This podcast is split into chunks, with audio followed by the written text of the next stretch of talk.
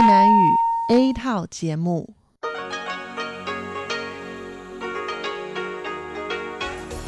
Đây là Đài Phát thanh Quốc tế Đài Loan RTI.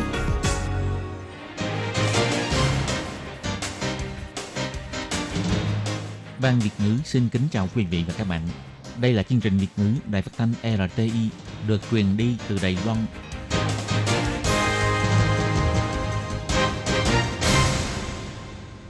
Thúy Anh xin kính chào quý vị và các bạn. Chào mừng các bạn cùng đến với chương trình phát thanh của Ban Việt ngữ Đài Phát thanh Quốc tế RTI ngày hôm nay. Kính thưa quý vị và các bạn, hôm nay là thứ Sáu, ngày 22 tháng 5 năm 2020, tức nhằm ngày 30 tháng 4 năm canh tí. Chương trình hôm nay gồm các nội dung chính như sau. Mở đầu là phần tin tức thời sự Đài Loan, kế đến là bài chuyên đề, chuyên mục tiếng Hoa cho mỗi ngày, chuyên mục bạn kể tôi nghe, và kết thúc sẽ là chuyên mục nhìn ra thế giới.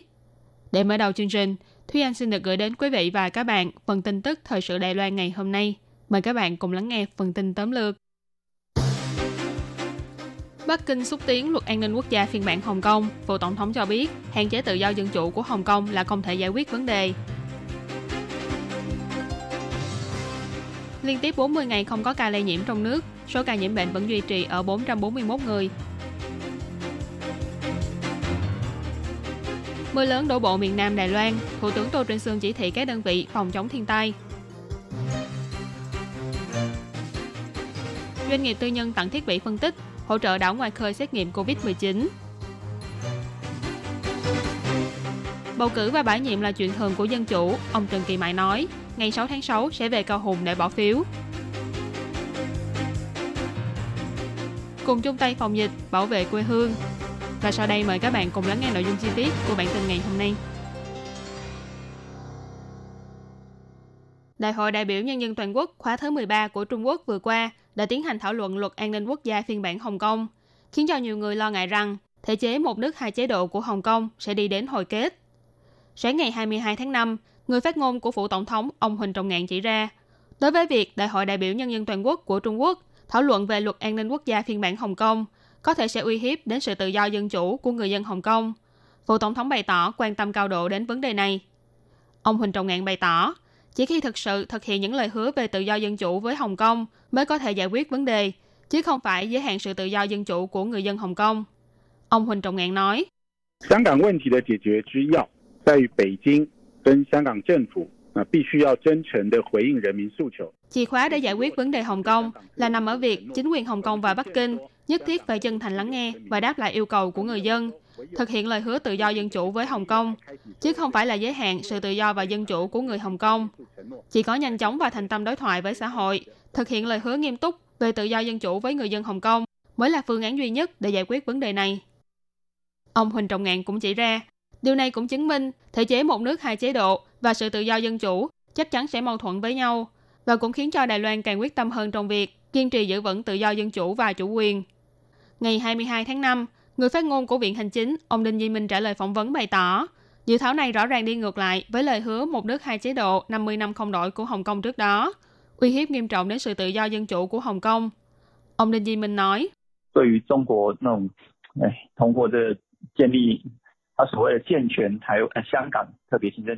Đối với việc Trung Quốc thông qua cơ chế chấp hành và chế độ pháp luật nhằm duy trì an ninh quốc gia tại đặc khu hành chính Hồng Kông, mặc dù hiện tại đây chỉ mới là dự thảo, nhưng một khi đã thông qua là sẽ đi ngược lại với lời hứa một nước hai chế độ 50 năm không đổi của năm xưa.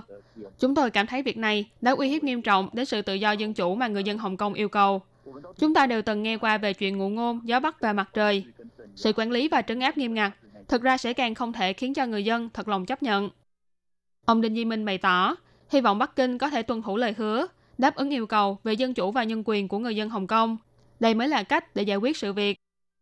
Ngày 22 tháng 5, Ủy ban Trung Hoa Lục Địa bày tỏ, Trung Quốc mượn danh nghĩa an ninh quốc gia để xâm phạm tự do dân chủ và nhân quyền của Hồng Kông, không chỉ càng khiến cho sự bất mãn của người dân tăng cao, khiến cho xã hội bất ổn hơn, mà còn làm tăng mối nguy cơ cho những người nước ngoài đang sinh sống tại Hồng Kông, qua đó ảnh hưởng đến vị thế trung tâm tài chính quốc tế của Hồng Kông. Phó chủ nhiệm Ủy ban Trung Hoa lục địa, ông Khưu Thụy Chính nói, Pháp luật của bất kỳ một quốc gia văn minh nào cũng đều nên là chiếc ô che chắn cho người dân, chứ không phải là gông xích để hạn chế sự tự do. Chúng tôi hy vọng đơn cục Trung Quốc có thể cân nhắc lại vấn đề này, đừng vì đưa ra quyết sách sai lầm mà đẩy Hồng Kông vào thế hỗn loạn hơn.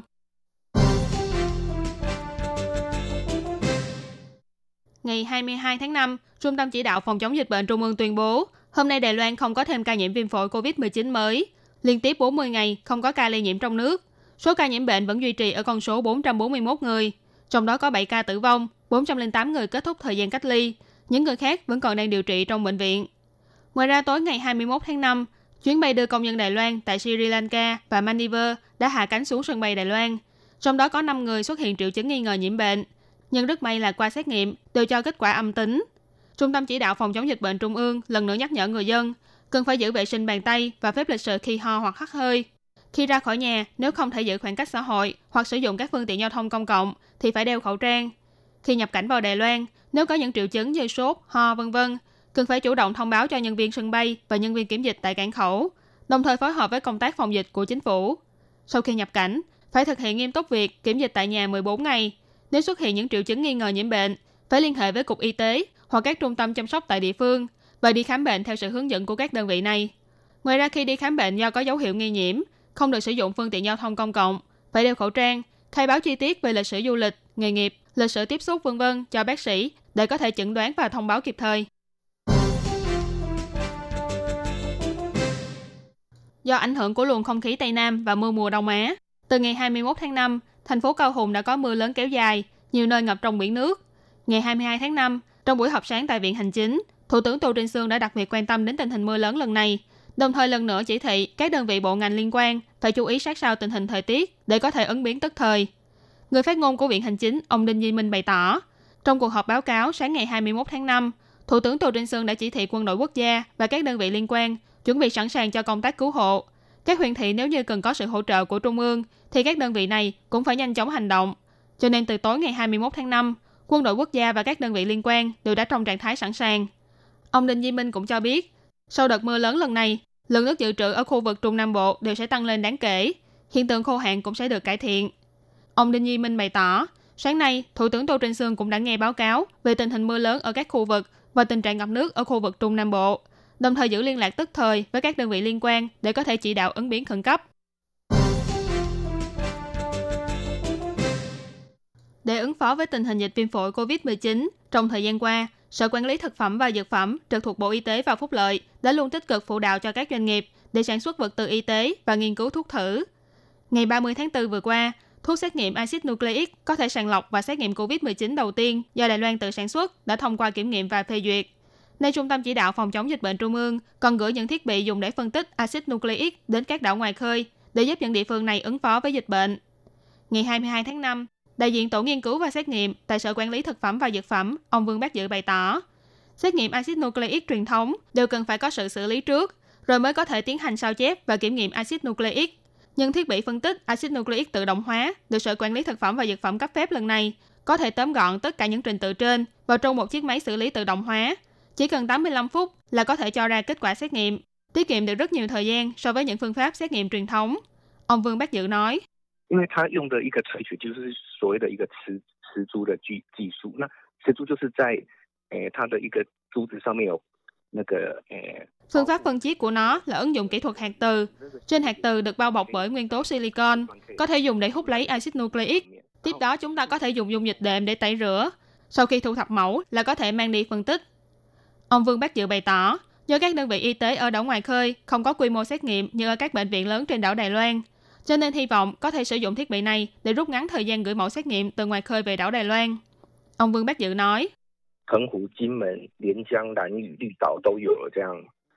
đã gửi thiết bị đi Bành Hồ, Kim Môn, Liên Giang, Lan Dữ, Lục Đảo. Cả năm đơn vị này đều có gửi. Gần như là tất cả các đảo ngoài khơi đều đã nhận được. Bộ Y tế và Phúc lợi bày tỏ, chính phủ sẽ tiếp tục theo dõi tiến triển của dịch bệnh và tình hình của các doanh nghiệp. Ngoài đảm bảo số lượng vật tư y tế đầy đủ, cũng sẽ tiếp tục nỗ lực xây dựng đội ngũ phòng dịch và xét nghiệm quốc gia. Ngày 6 tháng 6 sắp tới là ngày sẽ diễn ra cuộc bỏ phiếu bãi nhiệm thị trưởng thành phố Cao Hùng, ông Hàn Quốc Du. Và ngày trước, ông Hàn Quốc Du cũng đã gửi lời xin lỗi đến người dân Cao Hùng vì xin nghỉ để đi tranh cử tổng thống. Về việc này, ngày 22 tháng 5, Phó Thủ tướng Trần Kỳ Mại đã trả lời phỏng vấn trước Viện Lập pháp bày tỏ, khi ông Hàn Quốc Du ra tranh cử tổng thống, hình như không phải nói như vậy. Ông ấy nên nói rõ hơn với người dân là những hứa hẹn trước đây của ông ấy sẽ thành hiện thực hay không. Tiến độ làm việc của đội ngũ hành chính trong một năm qua khiến cho người dân thành phố không khỏi lo lắng. Những việc này, ông Hàn Quốc Du đều nên đích thân đứng ra trả lời. Ông Trần Kỳ Mại nói.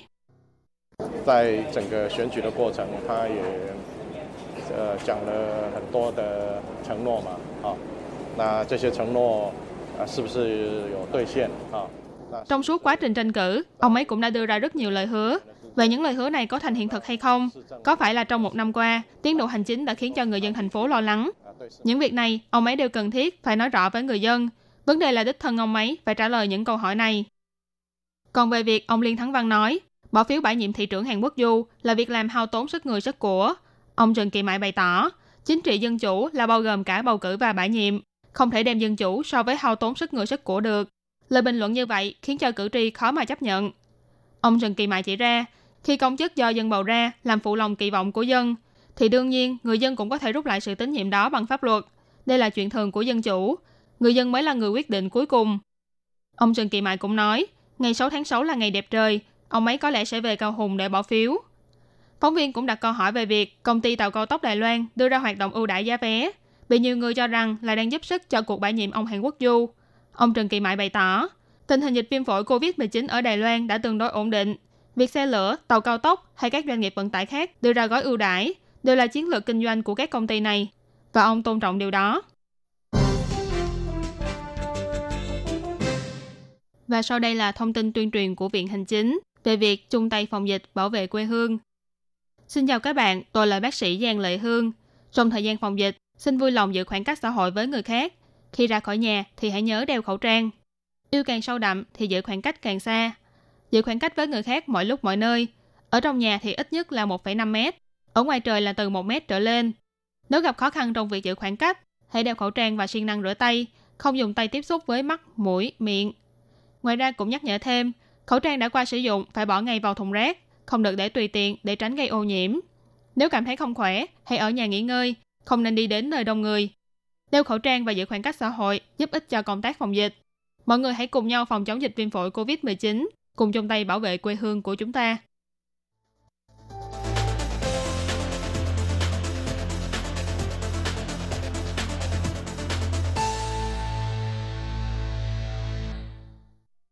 Các bạn thân mến, vừa rồi là bản tin tức thời sự Đài Loan ngày thứ 6 22 tháng 5 năm 2020 với các mẫu tin như sau. Bắc Kinh xúc tiến luật an ninh quốc gia phiên bản Hồng Kông, thủ tổng thống cho biết hạn chế tự do dân chủ của Hồng Kông là không thể giải quyết vấn đề. Liên tiếp 40 ngày không có ca lây nhiễm trong nước, số ca nhiễm bệnh vẫn duy trì ở con số 441 người.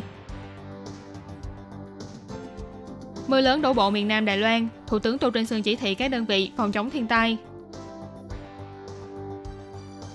Doanh nghiệp tư nhân tặng thiết bị phân tích, hỗ trợ đảo ngoài khơi xét nghiệm COVID-19. Bầu cử và bãi nhiệm là chuyện thường của dân chủ, ông Trần Kỳ Mại nói, ngày 6 tháng 6 sẽ về cầu Hùng để bỏ phiếu. Cùng chung tay phòng dịch, bảo vệ quê hương. Bản tin tức thời sự Đài Loan ngày hôm nay do Thúy Anh biên tập và thực hiện. Cảm ơn sự chú ý lắng nghe của quý vị và các bạn. Thân ái chào tạm biệt và hẹn gặp lại các bạn trong bản tin tức của tuần sau.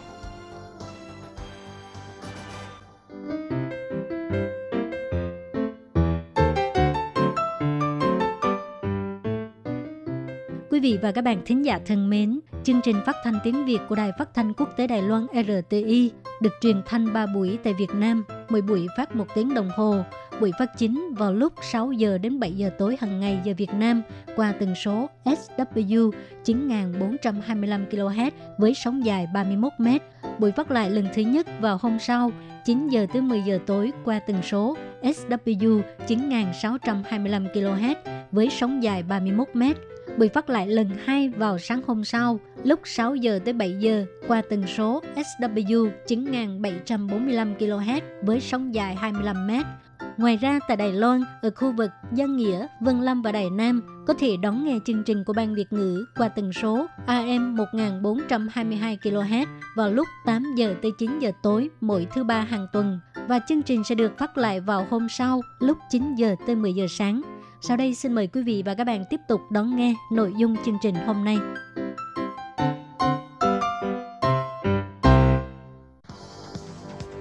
Đây là đài phát thanh quốc tế Đài Loan RTI, truyền thanh từ Đài Loan. Mời các bạn theo dõi bài chuyên đề hôm nay. Khi Nhi xin chào các bạn và sau đây xin mời các bạn cùng đón nghe bài chuyên đề của ngày hôm nay với chủ đề là dùng ngòi bút ghi lại hình ảnh tự nhiên gặp gỡ với các họa sĩ trẻ vẽ hình minh họa khoa học Đài Loan. Trước khi có máy ảnh, con người muốn ghi lại hình ảnh của các sự vật hiện tượng trong tự nhiên đều phải thông qua việc quan sát các sự vật như là động vật, hóa thạch, nham thạch vân vân. Sau đó mô phỏng lại từng chi tiết nhỏ nhất, vẽ lại lên giấy.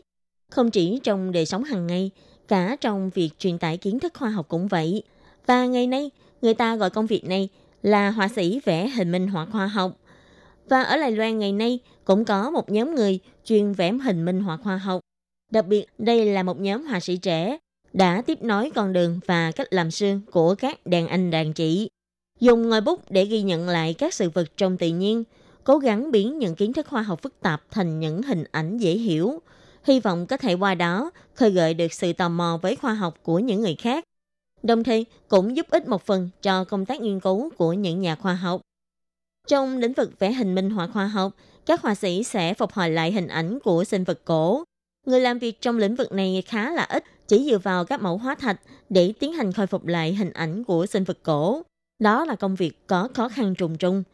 Như họa sĩ Tông Chính Hàm, cô bắt đầu tiếp xúc với ngành vẽ hình minh họa khoa học từ lúc học sau đại học. Cô đã vào phòng thí nghiệm nghiên cứu sự đa dạng và tiến hóa của loài vật có sinh sống thời cổ đại của giáo sư Thái Chính Tu thuộc Trường Đại học Quốc gia Đài Loan. Tôn Chính Hàm đã quyết định chọn đề tài phục hồi hình dạng sinh vật cổ để làm đề tài nghiên cứu khoa học của mình. Cô nói, phục hồi sinh vật cổ có nghĩa là đấy là những sinh vật bây giờ đã tuyệt chủng, chúng ta không thể nhìn thấy được chúng nữa. Việc phục hồi này chính là để loài người hiện đại có thể biết được hình dạng của chúng. Khái niệm này cũng giống như trong phim Kỷ nguyên Jura hay là Kỷ nguyên băng hà. Chúng ta đều biết trong phim, đấy là những sinh vật đã bị tuyệt chủng. Để chúng ta có thể nhìn thấy được hình dạng của chúng, và vì trong ngành sinh vật cổ này, quan trọng nhất vẫn là tính chính xác. Nên để làm công việc này, cô đã phải tốn khá nhiều thời gian để tìm hiểu rốt cuộc hóa thạch đó là của loài vật nào. Ngành vẽ hình minh họa khoa học chủ yếu vẫn dựa trên nền tảng khoa học, dùng hình ảnh để truyền tải kiến thức. Nếu hình ảnh được tạo ra không có tính khoa học thì sẽ không thể gọi là hình minh họa khoa học. Tôn Chính Hàm cũng nói thêm, chúng ta đều không biết là ở Lài Loan có những hóa thạch gì, nên bước đầu tiên là phải tìm hiểu chúng ta đã có những gì. Trước đây Lài Loan từng có loài vật nào đã sinh sống tại đây và phải bắt đầu xây dựng lại từ các nghiên cứu nền tảng. Tất cả hình ảnh phục hồi của cô đều dựa trên nền tảng như vậy. Nếu không có cơ sở, cô sẽ không có đủ thông tin để tham khảo. Như vậy sẽ khó mà tiến hành phục hồi. Ở nước ngoài, ngành đồ họa khoa học được xem là một lĩnh vực khoa học. Các họa sĩ vẽ hình minh họa khoa học đều có thể làm việc tại các viện bảo tàng hay tạp chí khoa học học thuật hoặc vẽ hình minh họa cho sách giáo khoa. Nhưng thực chất tại Đài Loan, những người làm công việc trong lĩnh vực này không nhiều. Thậm chí là nếu muốn nói dựa vào công việc này để mà mưu sinh, e rằng cũng khó mà thực hiện được. Nhất là đối với lại những họa sĩ đồ họa còn trẻ, thường phải kiếm sống bằng nghề khác. Chỉ xem việc vẽ hình ảnh minh họa khoa học như là một sở thích mà thôi. Theo họa sĩ vẽ hình minh họa khoa học Diệp Tú Cẩn nói, Họa sĩ vẽ hình ảnh minh họa khoa học như cô biết thì cũng chỉ có mười mấy hai chục người mà thôi. Nhưng trong số những người này, liệu có được bao nhiêu người có thể hợp tác cùng với viện bảo tàng? Thực sự mà nói là rất ít. Người thì nhiều, việc thì ít. Nên nếu muốn có thể sống được với nghề này thì trước tiên phải có sự định hướng trong nghề nghiệp rõ ràng. Ngoài ra còn phải học tập thêm rất nhiều kiến thức khoa học. Như cô cũng phải làm rất là nhiều việc để kiếm sống. Còn vẽ hình minh họa khoa học chỉ là sở thích mà thôi. Dù công việc đồ họa khoa học vẫn còn khá nhiều thách thức và vất vả, nhưng đối với các họa sĩ trẻ, đây là một công việc rất thú vị, là một công tác để chuyển đổi kiến thức nghiên cứu khoa học ra thành hình vẽ, như thể là cầu nói giữa khoa học với người dân, là một công việc rất có ý nghĩa và có rất nhiều tiềm năng phát triển. Dùng một góc nhìn đương đại để tái hiện lại sinh thái tự nhiên, mở ra cầu nói giao lưu giữa người và người, vừa thể hiện đặc điểm nghệ thuật, vừa tái hiện kiến thức khoa học, qua ngòi bút của những họa sĩ vẽ hình minh họa này. Các bạn thân mến, bài chuyên đề của ngày hôm nay cũng xin tạm khép lại tại đây. Cảm ơn sự chú ý lắng nghe của quý vị và các bạn. Xin thân ái chào tạm biệt các bạn và hẹn gặp lại.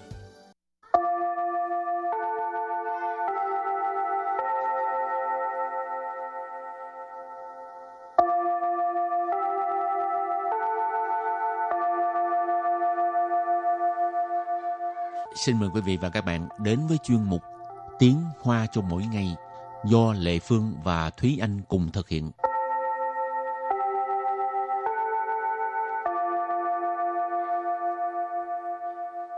Thúy Anh và Lệ Phương xin kính chào quý vị và các bạn. Chào mừng các bạn cùng đến với chuyên mục Tiếng Hoa cho mỗi ngày ngày hôm nay.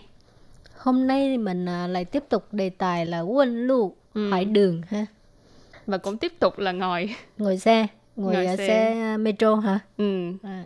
Thì cái từ đầu tiên của ngày hôm nay là cái uh, từ mà Thúy Anh muốn miêu tả một cái trạng thái mà của những người mà thường xuyên uh, không có chăm chú nhìn đường, không có uh, để ý uh, có thể xe là... đi đến đâu ngủ gật hoặc ừ. là ham nói điện thoại ừ. hoặc là ham, ham chơi điện thoại, thoại. ừ.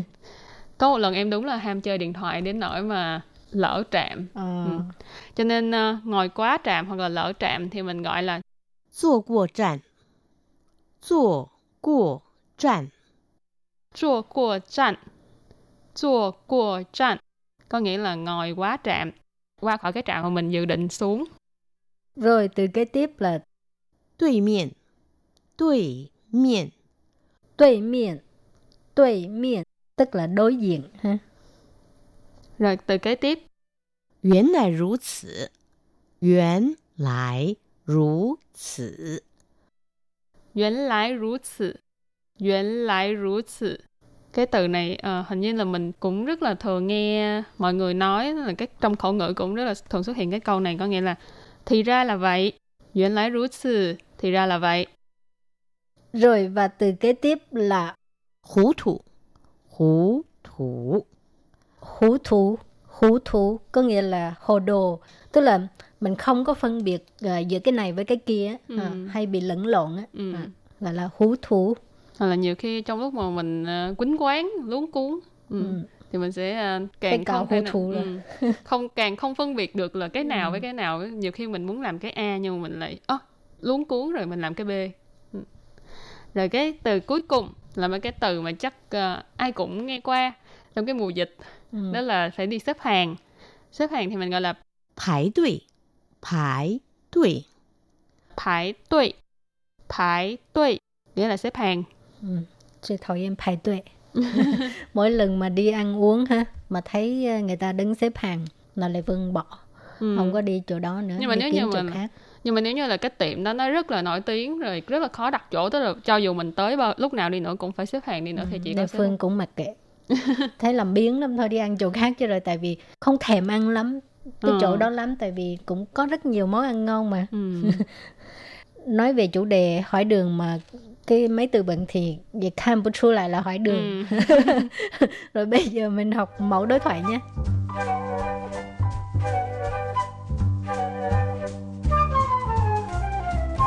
Và mẫu đối thoại của hôm nay như sau. 不好意思，我好像坐过站了，请问要怎么往回走？ 你在对面月台等车就可以坐回去了。原来如此，我真是糊涂，感谢您。不客气，快去排队吧，下一班车快到了。thì cái này là giống như là trường hợp của những người mà hiếm khi mà ngồi xe điện ngầm hoặc là chưa từng ngồi qua xe điện ngầm ở Đài Bắc. Ừ. Người A trong cái đoạn đối thoại này á là đã ngồi quá trạm rồi thì không biết làm sao để mà ngồi ngược lại để mà quay trở lại cái trạm mà mình cần. Lệ Cho Phương nên có ừ. ngồi ngồi metro Lệ Phương cũng có ngồi à, bị quá trạm. Ừ. Nhưng mà tại vì đi đi theo cái tuyến xe màu đỏ cho nên á chỉ ừ. cần đi ra rồi đứng ngay cái đối diện khỏi cần có nhiều có nhiều tuyến ừ. là mình phải đi xuống từng hầm okay. hoặc đi lên rồi gì đó nó, ừ. nếu mà không biết chữ thì hơi khó ừ. à, còn có cái trạm màu đỏ nó rất là tiện lợi chỉ chạy ừ. qua đứng vậy được rồi đa số là đều là có thể là đi tới đối diện là ừ. mình đã thấy có thể đi ngược lại rồi nhưng mà lui thôi ừ, nhưng mà giống như lai màu nâu của uh, thành phố Đài Bắc thì cái lai ừ. màu nâu nó phức tạp một chỗ giống như chị nói mình phải đi lên cầu thang ừ. đi qua hướng đối diện thì mình mới đón xe để đi ngược lại được rồi chẳng hạn như là lai màu đỏ lai xanh lá thì có một cái trạm là họ sẽ là đối diện của lai màu đỏ là lai xanh lá ừ. thành ra nếu như bạn muốn đi ngược lại của lai màu đỏ thì bạn phải đi xuống cầu thang để đi xuống tầng kế tiếp thì cái này rất là phức tạp cho nên uh, rất là dễ khổ thụ rồi bây giờ thì mình giải thích cái uh, đoạn đối thoại này nói nãy giờ cũng hơi nhiều mà vẫn chưa giải thích câu đầu tiên là 不好意思，我好像坐过站了，请问要怎么往回走？ 不好意思，我好像坐过站了，请问要怎么往回 走？不好意思，我好像坐过站了，请问要怎么往回走? Câu này có nghĩa là à, xin làm phiền, hình như là tôi ngồi quá trạm rồi. Cho hỏi là phải làm sao để mà đi ngược lại. Phu hậu y sự, câu này mình thường nghe ha. À, xin lỗi, cảm phiền, làm phiền. Wo hào xiang zhuo guo zhan là câu này có nghĩa là à, hình như là tôi ngồi quá trạm rồi. Wo là bản thân mình. Tôi, hào xiang là hình như, hình như là zhuo guo zhan. Trong từ vựng mình có giải thích rồi ha, tức là ngồi quá trạm. Lợ, ý là một cái hành động này đã diễn ra rồi, đã xảy ra rồi. Cho nên, wo hào xiang zhuo guo zhan là hình như là tôi ngồi quá trạm rồi.请问là xin hỏi. Yao怎么 là phải làm như thế nào? Hoàng huế dậu. Hoàng huế dậu tức là đi ngược lại, đi ngược về cái hướng ban đầu. Cho nên,请问要怎么往回走 nghĩa là cho hỏi là làm sao để mà đi ngược lại. Rồi, câu thứ hai. 你在对面月台等车就可以坐回去了。你在对面月台等车就可以坐回去了。你在对面月台等车就可以坐回去了。có nghĩa là bạn đi cái uh, sân ga đối diện đời xe là có thể ngồi về cái hướng ngược lại rồi ha. Nì tại đối miên, đối miên hồi nãy mình học qua rồi đó là đối diện. Còn uh, Yue Thải hồi nãy Lệ Phương mới hỏi Thi Anh. Tiếng Việt gọi là sân ga. Uh, tình sơ là đợi xe. Tịnh là chờ, đợi. Sơ là xe. Chiêu khởi là có thể. Ừ. Chô chơ hồi suy là tức là ngồi ngồi xe đi về cái uh, hướng ngược ừ. lại đó. Câu kế tiếp. 原来如此，我真是糊涂，感谢您。原来 如此，我真是糊涂，感谢您。原来如此，我真是糊涂，感谢您。原来如此, nãy mình có nói là ha, thì ra là vậy. À, tôi thật là hồ đồ quá, tôi thật là mơ hồ quá. Cảm ơn nhé, cảm ơn anh hoặc là cảm ơn chị vân vân. 原来如此, thì ra là vậy. 我真是糊涂. Cái câu này là một cái câu rất là biểu cảm, phải có cái ngữ khí ở trong đó. Ừ. ừ đó là cảm thấy là bản thân mình... Oh, thật mình... là lẩm cẩm á. Ừ, thật là lẩm cẩm, đúng là ừ. mình cũng có thể dùng từ lẩm cẩm. Ừ. Ừ. Tức là trong cái trường hợp là mình uh, quýnh quán quá rồi mình không có biết là phân biệt được là oh, bây giờ phải đi hướng nào để mà có thể quay ngược lại thì uh, tự chê bản thân mình là tự nói bản thân mình oh, tôi thiệt là lẩm cẩm mà thiệt là hồ đồ 我真是糊涂， 感谢您. Ở đây dùng từ nhịn thì là như là mình uh, tôn, trọng. Uh, tôn trọng đối phương. Thành ra là người ta đã giúp đỡ mình, mình phải tôn trọng. Mình nói là uh, cảm ơn anh, cảm ơn chị, cảm ơn chú, vân vân. Tùy theo đối phương là vai vế như thế nào với mình. Rồi và câu cuối cùng. 不客气，快去排队吧，下一班车快到了。不客气，快去排队吧，下一班车 快到了。不客气，快去排队吧，下一班车快到了。Câu này có nghĩa là đừng có khách sáo, đi xếp hàng nhanh lên đi. À, cái uh, chuyến xe tiếp theo sắp tới rồi. Ha. À, bố khơ sĩ, ừ, đừng khách sáo ha. Cái này phải nhớ ha. Ai cảm ơn cái là mình phải trả lời bố khơ sĩ. Khoai suy 排队吧. Khoai suy là đi mau lên. 排队 là xếp hàng bà là cái này là ngữ khí từ ha. Khoai suy排队 bà. Đi uh, xếp hàng nhanh lên đi. Xe bán车就快到了, tức là chuyến xe kế tiếp. Sắp tới rồi. Khoai tao là tức là sắp tới. Xe bán车 tức là uh, chuyến xe sau, ha, chuyến ừ. xe kế tiếp. Đó. Hôm nay bài học cũng rất là đơn giản ha. Ừ. Mà ừ đơn giản thì đối với những người đã biết là đơn giản. Còn những người mà chưa học qua thì thấy rất là khó ha. Ừ, nếu như mà các bạn đã học qua hết rồi thì coi như là đây là một cái bài ôn tập. Tại vì cái việc hỏi đường là cái việc ờ, rất là thường gặp. Rồi và bài học hôm nay đến đây xin tạm chấm dứt. Cảm ơn các bạn đã đón nghe nha. Bye bye. Bye bye.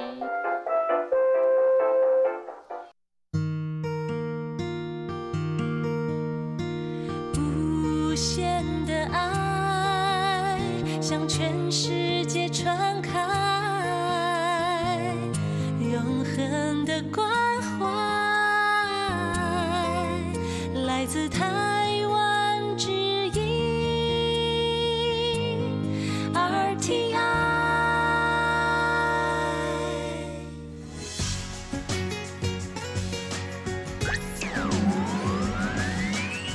Quý vị đang đón nghe chương trình Việt ngữ Đài RTI truyền thanh từ Đài Loan. Xin mời quý vị và các bạn đón nghe chương trình Bằng kể tôi nghe. Chương trình này sẽ giới thiệu những tác phẩm đã từng đoạt giải thưởng văn học dành cho tân di dân và lao động di trú do Lê Phương thực hiện. Các bạn thân mến, trong chương mục Bạn kể tôi nghe của ngày hôm nay, Lê Phương sẽ mời anh Dược Vị Lâm là tác giả đã từng đoạt giải thưởng văn học di dân và lao động di trú vào năm 2018 đọc lên tác phẩm của mình thì uh, Dược Vĩ Lâm trước đó là làm việc tại Macau, sau đó anh sang Đài Loan du học à, và hiện giờ thì đang làm việc tại Đài Loan. Thì tác phẩm của anh là đã đoạt giải thưởng đặc biệt Macau. Đó là một câu chuyện như thế nào? Bây giờ chúng ta cùng lắng nghe diệp bị Lâm đọc lên tác phẩm của mình nhé.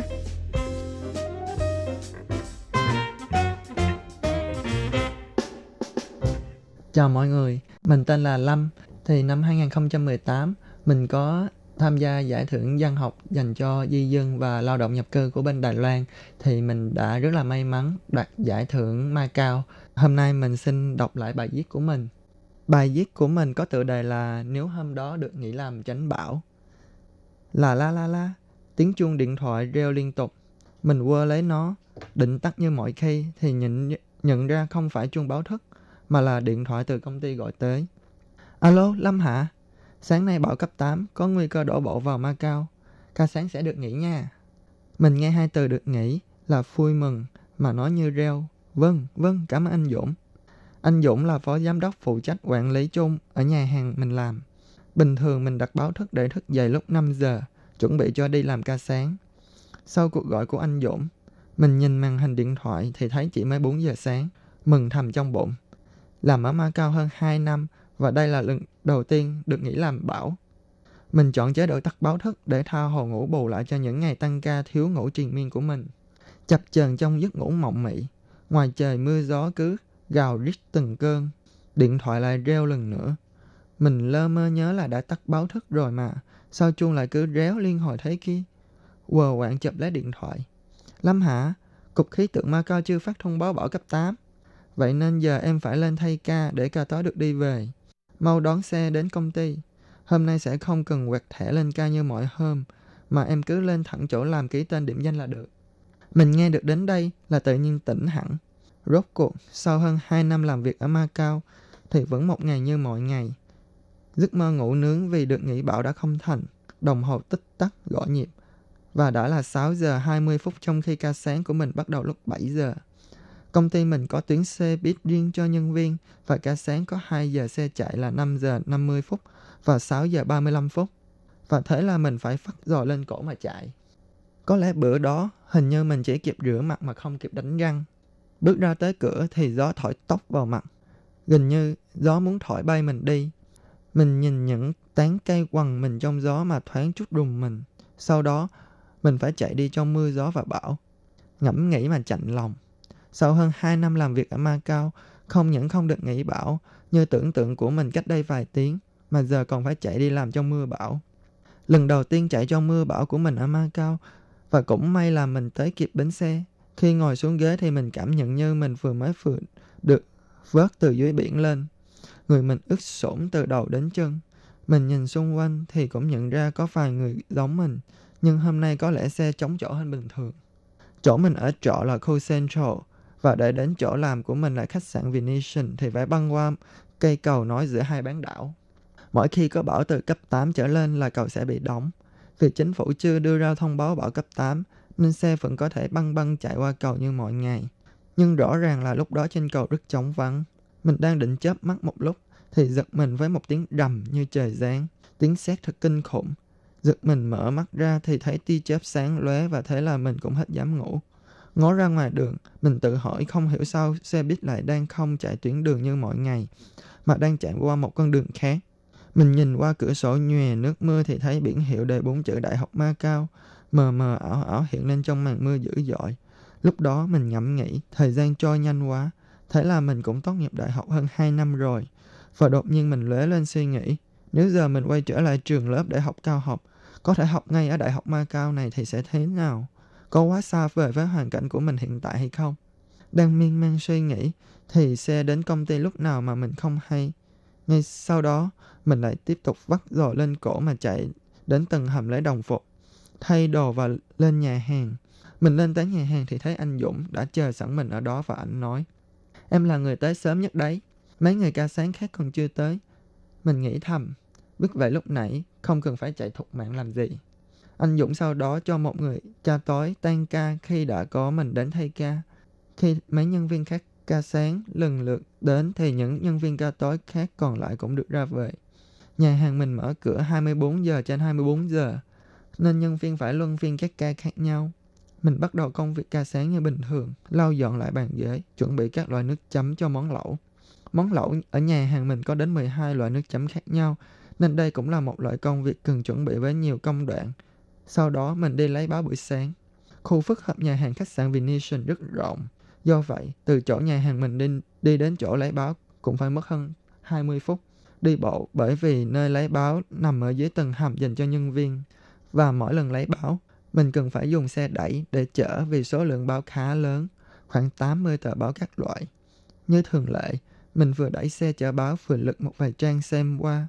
Khi lật đến tờ báo Đông Phương thì mình thấy hai mình thấy bài viết nói về nhiều học sinh Macau sang Đài Loan du học. Hai chữ Đài Loan như lần nữa đập vào mắt mình sau thoáng chút suy nghĩ về chuyện đi học sáng nay. Thực ra, lúc mới tốt nghiệp đại học, mình cũng có mong cầu sẽ sang Đài Loan học thạc sĩ. Nhưng lúc đó, gia đình mình lâm vào khó khăn về kinh tế, nên mình đành phải lựa chọn sang Macau làm việc để phụ giúp gia đình. Hai chữ Đài Loan cứ ẩn hiện trong đầu mình suốt chặng đường mang báo về đến nhà hàng. Khi về đến nhà hàng thì đã gần 11 giờ trưa.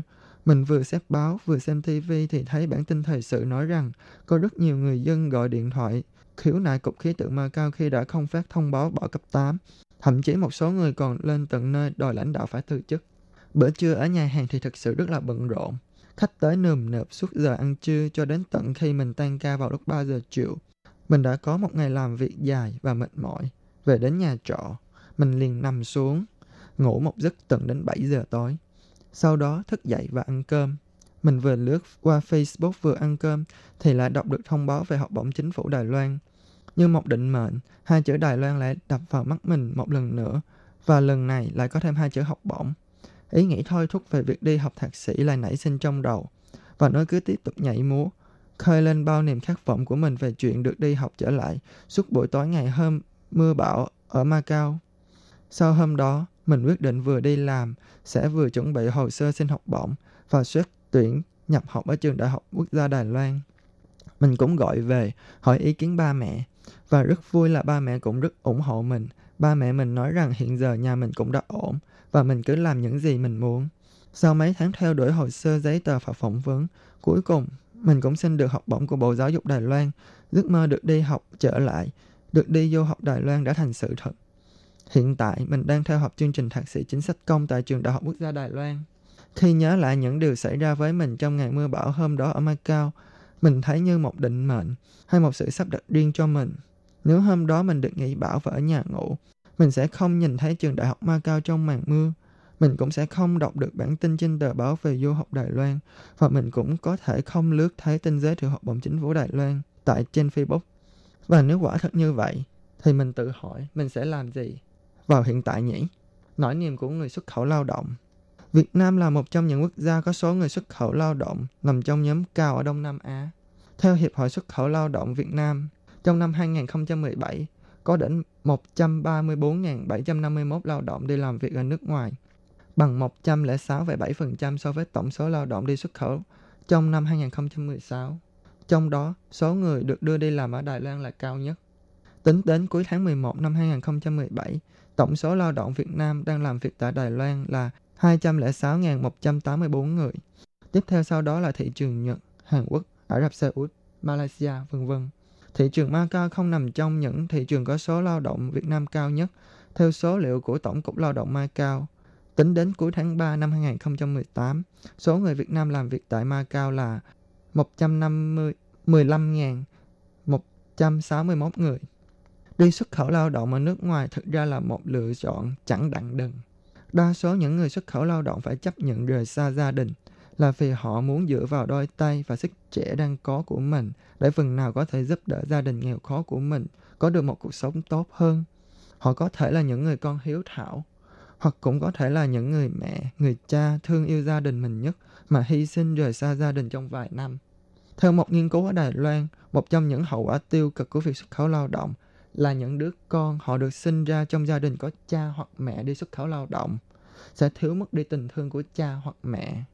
Và điều này có thể tác động đến quá trình trưởng thành của những đứa trẻ đó.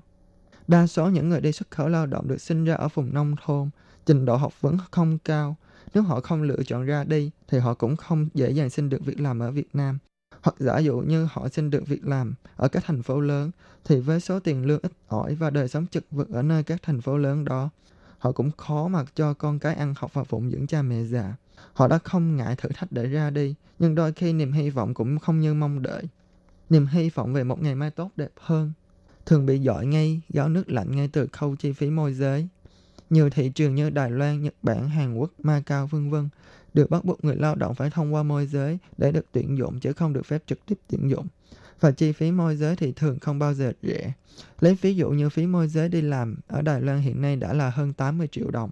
Còn Macau lúc mình làm thông qua dịch vụ là 30 triệu đồng. Thì bây giờ đã là hơn 50 triệu đồng.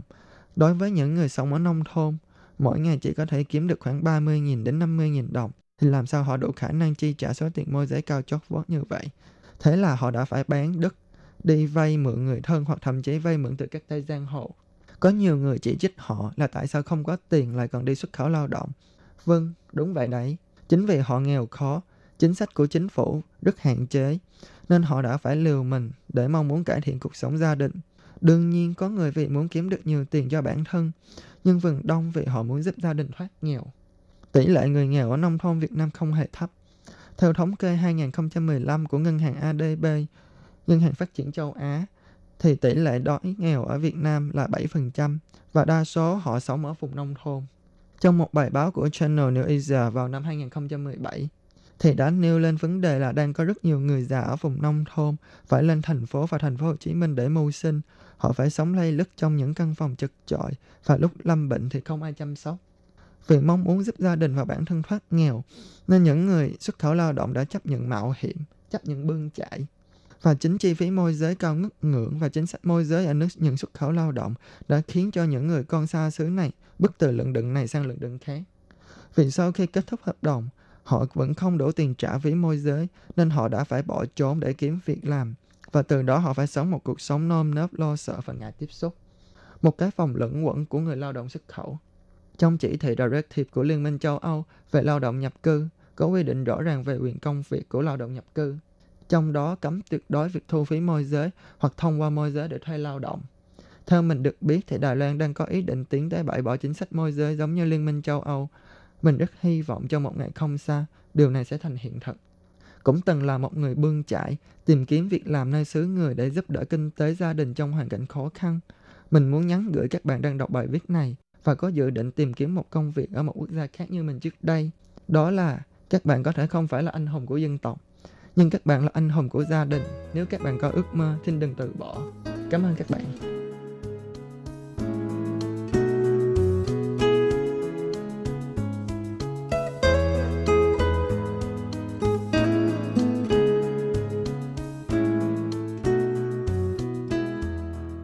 Các bạn thân mến, các bạn vừa đón nghe tác giả Dược Vị Lâm đọc lên tác phẩm của mình Nếu hôm đó được nghỉ làm tránh bão. Và Lê Phương rất thích cái lời nhắn nhủ của tác giả Dược Vị Lâm đó là bạn có thể không phải là anh hùng của dân tộc nhưng bạn là anh hùng của gia đình. Cho nên nếu mình có ước mơ thì đừng nên từ bỏ. Học và bây giờ thì uh, chương mục đến đây xin tạm chấm dứt. Cảm ơn các bạn đã đón nghe và xin hẹn gặp lại các bạn vào tuần sau nhé. Cảm ơn các bạn rất nhiều.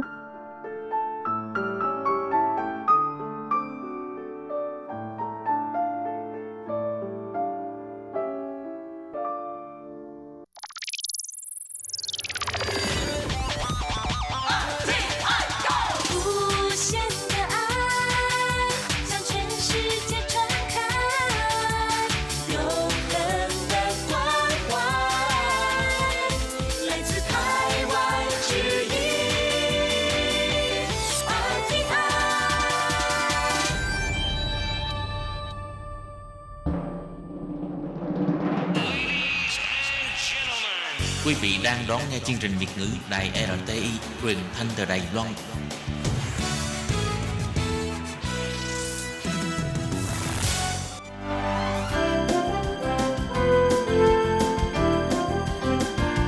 Xin mời quý vị và các bạn đến với chuyên mục Nhìn ra thế giới. Chuyên mục này gồm những nội dung liên quan đến quốc tế,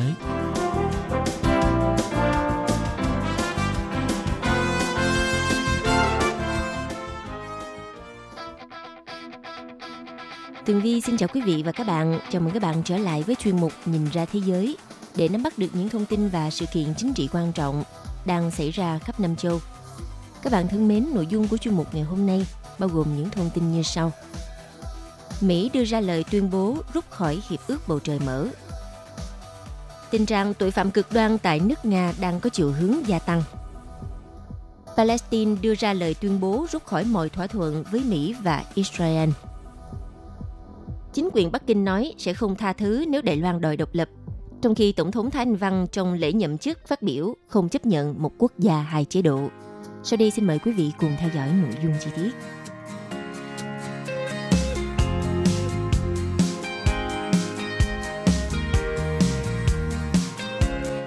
Vào ngày 21 tháng 5, Ngoại trưởng Mỹ, ngài Mike Pompeo ra thông cáo báo chí về việc Mỹ quyết định rút khỏi Hiệp ước Bầu Trời Mở.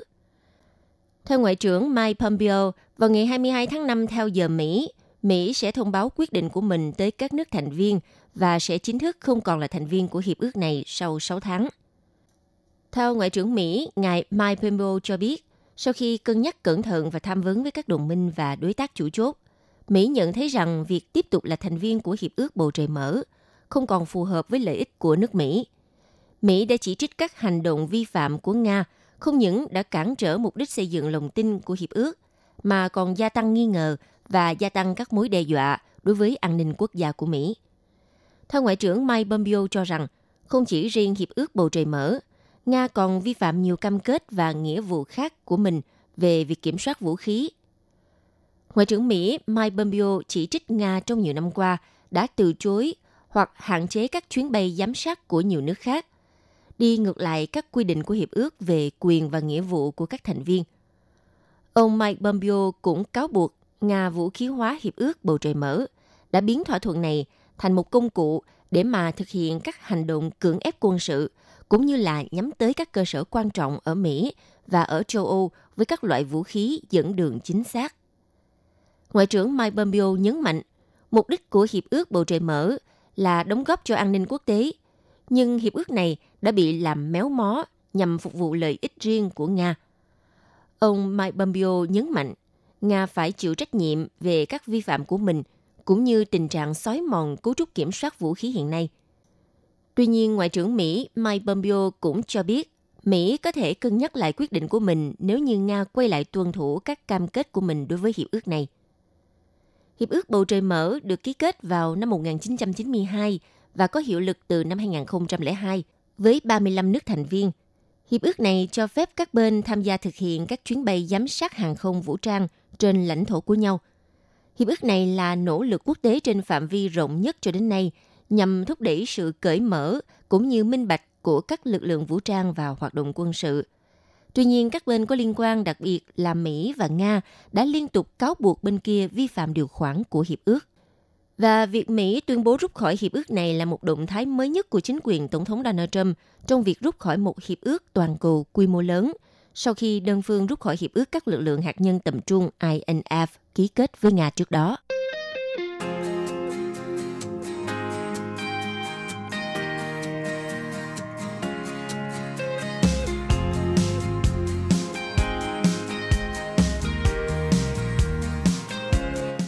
Theo nguồn tin từ Hội đồng An ninh Liên bang Nga cho biết, tình trạng tội phạm cực đoan tại nước này đang có chiều hướng gia tăng so với năm 2019.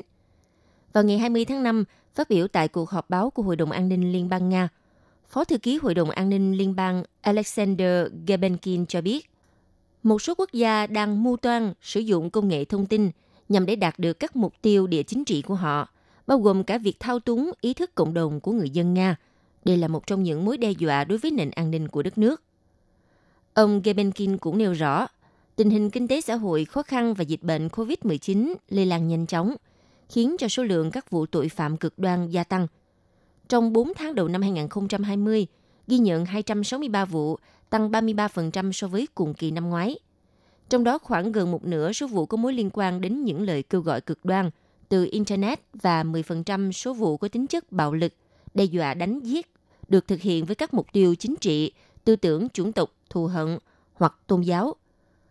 Phó thư ký Hội đồng An ninh lưu ý thời gian gần đây tại Nga ghi nhận sự tích tụ các tác động thông tin, tâm lý phá hoại đối với công dân Nga, bao gồm cả những nỗ lực lôi kéo giới trẻ vào các hoạt động cực đoan nhằm để gây bất ổn tình hình chính trị xã hội ở nước này.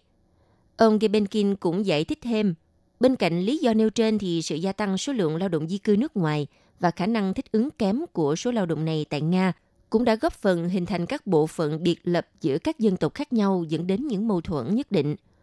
Phó thư ký Hội đồng An ninh ông Gebenkin cũng cho biết thêm, dự thảo chiến lược chống chủ nghĩa cực đoan ở Nga đến năm 2025 đã lưu ý xu hướng này.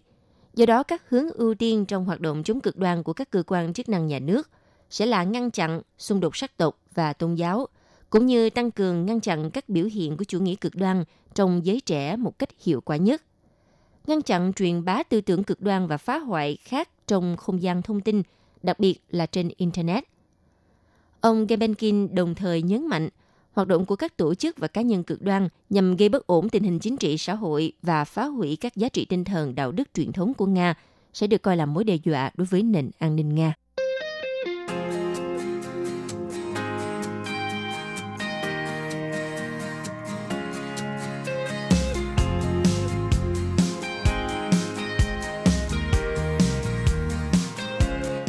Tổng thống nhà nước Palestine ngài Mahmoud Abbas tuyên bố Palestine sẽ rút khỏi mọi thỏa thuận với Mỹ và Israel, song nước này vẫn tiếp tục thực hiện giải pháp hai nhà nước.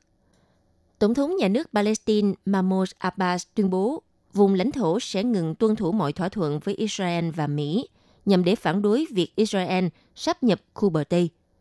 Trong cuộc họp vào ngày 19 tháng 5 vừa qua tại thành phố Ramallah, khu bờ Tây, ông Abbas tuyên bố từ hôm nay Tổ chức Giải phóng Palestine và Nhà nước Palestine sẽ không bị ràng buộc vào tất cả thỏa thuận sơ bộ và chính thức với Mỹ và chính quyền Israel, cũng như tất cả nghĩa vụ nêu trong các thỏa thuận đó, bao gồm những thỏa thuận an ninh. Ông đã chỉ trích Israel đã chiếm đóng lãnh thổ của người Palestine và do đó buộc phải chịu trách nhiệm và thực hiện nghĩa vụ của mình trước cộng đồng quốc tế, cũng như phải chịu mọi hậu quả mà những gì họ đã ghi nên. Ngoài ra, ông Abbas cũng cho rằng Israel có trách nhiệm chăm sóc tất cả người dân đang sống trong khu vực đang bị chiếm đóng. Tuy nhiên, ông cũng tuyên bố Palestine vẫn cam kết thực hiện giải pháp hai nhà nước và sẵn sàng đàm phán với Israel. Đồng thời, lãnh đạo Palestine này cũng gọi Mỹ là một đối tác quan trọng của Israel và cho rằng chính quyền Washington phải chịu toàn bộ trách nhiệm cho việc đàn áp người dân Palestine. Tuyên bố này là động thái phản đối việc Israel tuyên bố sẽ sắp nhập các khu định cư ở bờ Tây, theo quan điểm của Palestine là Israel đang chiếm đóng khu vực này. Trong bài phát biểu, ông Abbas cho rằng tuyên bố hôm ngày 18 tháng 5 của Thủ tướng Israel ngài Benjamin Netanyahu về việc sắp nhập các vùng đất đang bị chiếm đóng đã xóa bỏ Hiệp ước Hòa bình Oslo năm 1993. Hiệp ước Oslo là thỏa thuận quan trọng, định hình tình trạng hiện nay của cuộc xung đột giữa Palestine và Israel – phân chia khu vực quản lý của Israel và nhà nước Palestine. Song đây chỉ là một hiệp ước tạm thời và các bên vẫn chưa thể thống nhất một hiệp ước mới thay thế. Ngay từ tháng 2 năm 2020, sau khi Tổng thống Mỹ Donald Trump công bố kế hoạch Trung Đông của mình, trong đó Mỹ ủng hộ việc Israel sáp nhập khu bờ Tây, thì ông Abbas đã đe dọa rút khỏi các thỏa thuận trên. Theo nhà báo Ali Abunima, làm việc tại trang mạng chuyên về quan hệ Palestine-Israel The Economic Intifada có trụ sở ở Mỹ. Nhà báo này đã không tin ông Abbas sẽ thực sự hủy bỏ các thỏa thuận trên. Nhà báo Abu Nima nói, tôi không thể nhớ đã bao nhiêu lần ông Abbas đình chỉ thỏa thuận này hay thỏa thuận kia và thực tế là ông ấy không bao giờ làm điều đó. Ông ấy chưa bao giờ đình chỉ một thỏa thuận nào. Còn theo tờ The Times of Israel cũng viết rằng Ông Abbas đã hàng chục lần đe dọa rút khỏi các thỏa thuận với Israel, nên không rõ liệu tuyên bố ngày 19 tháng 5 của ông ấy có được thực thi hay có bất kỳ tác động thực tế nào không. Bên cạnh đó, tờ báo The Jerusalem Post cũng nghi ngờ nhà nước Palestine sẽ giữ vai trò gì một khi các thỏa thuận thực sự bị hủy bỏ. Trước đó thì nhà nước Palestine nhiều lần đe dọa sẽ tự giải tán. Đây là một động thái sẽ phá vỡ nguyên trạng ở khu vực.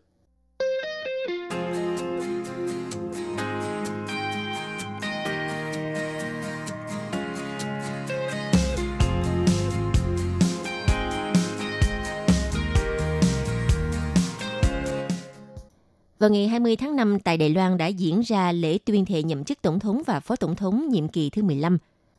Tổng thống Thái Anh Văn đã chính thức tuyên thệ nhậm chức nhiệm kỳ thứ hai với lập trường cứng rắn là không chấp nhận chính sách một quốc gia hai chế độ của Bắc Kinh, đồng thời kêu gọi đàm phán giữa hai bờ eo biển Đài Loan.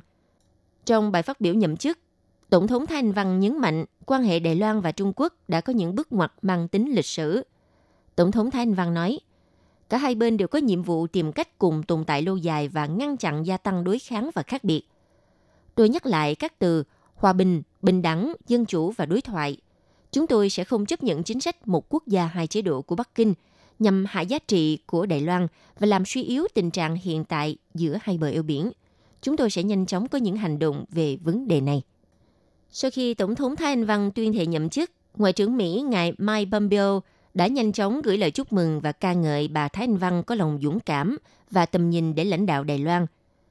Theo Ngoại trưởng Mike Pompeo nói trong một tuyên bố, bà Thái Anh Văn đắc cử cho nhiệm kỳ thứ hai. Điều này cho thấy bà đã giành được sự tôn trọng, ngưỡng mộ và tin tưởng của người dân Đài Loan. Khi chúng ta nhìn về tương lai, tôi tin rằng với sự lãnh đạo của bà Thái Anh Văn, mối quan hệ đối tác giữa Mỹ với Đài Loan sẽ tiếp tục phát triển. Cùng ngày 20 tháng 5, Bắc Kinh cũng đã lên tiếng về bài phát biểu nhậm chức của Tổng thống Thái Anh Văn, khẳng định sẽ không khoan dung trước việc lãnh thổ này đòi tách khỏi Trung Quốc.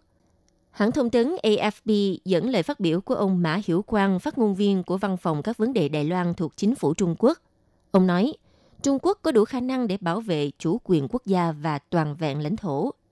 Bắc Kinh sẽ không tha thứ cho bất kỳ hoạt động đòi độc lập nào hoặc bất kỳ lực lượng bên ngoài nào can thiệp vào nội bộ chính trị của Trung Quốc. Trung Quốc sẽ luôn tôn trọng chính sách một quốc gia hai chế độ và việc thống nhất Đài Loan là một nhu cầu lịch sử cần thiết mà không bất kỳ ai hay thế lực nào có thể ngăn cản được. Thêm vào đó, ông Mã Hiểu Quang cho biết Trung Quốc sẵn sàng tạo một không gian rộng lớn cho sự thống nhất hòa bình. Đồng thời, chiều 20 tháng 5, Bộ Ngoại giao Trung Quốc cũng đã bày tỏ sự phẫn nộ và lên án mạnh mẽ việc Ngoại trưởng Mỹ Mike Pompeo gửi lời chúc mừng lãnh đạo Thái Anh Văn về buổi lễ nhậm chức. Bộ Ngoại giao Trung Quốc tuyên bố, Trung Quốc kêu gọi phía Mỹ sửa chữa ngay những sai lầm, Bắc Kinh sẽ có những biện pháp cần thiết đối với hành động của Mỹ và Mỹ sẽ phải chịu hậu quả cho những hành động đó. Từ khi Tổng thống Thái Anh Văn lên cầm quyền đã không được lòng Bắc Kinh, vì khi đảng Dân Tiến của bà lên cầm quyền thì coi Đài Loan là quốc gia có chủ quyền trên thực tế và không phải là một phần trong một Trung Quốc. Nguyên tắc này coi Đài Loan là một phần lãnh thổ Trung Quốc và được Bắc Kinh coi là nền tảng trong việc xử lý quan hệ giữa hai bờ eo biển.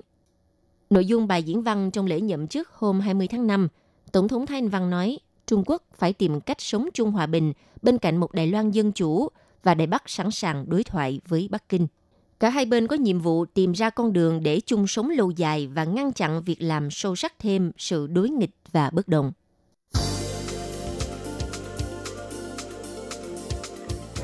Quý vị và các bạn thân mến, vừa rồi là chuyên mục Nhìn ra thế giới do Tường Vi biên tập và thực hiện. Xin cảm ơn sự chú ý đón nghe của các bạn. Hẹn gặp lại trong chuyên mục tuần sau cũng vào giờ này. Bye bye!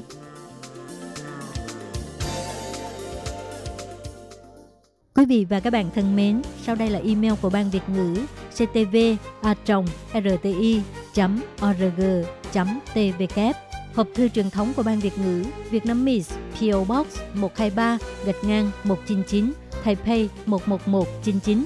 Còn thính giả ở Việt Nam xin gửi đến hộp thư số 104 Hà Nội, Việt Nam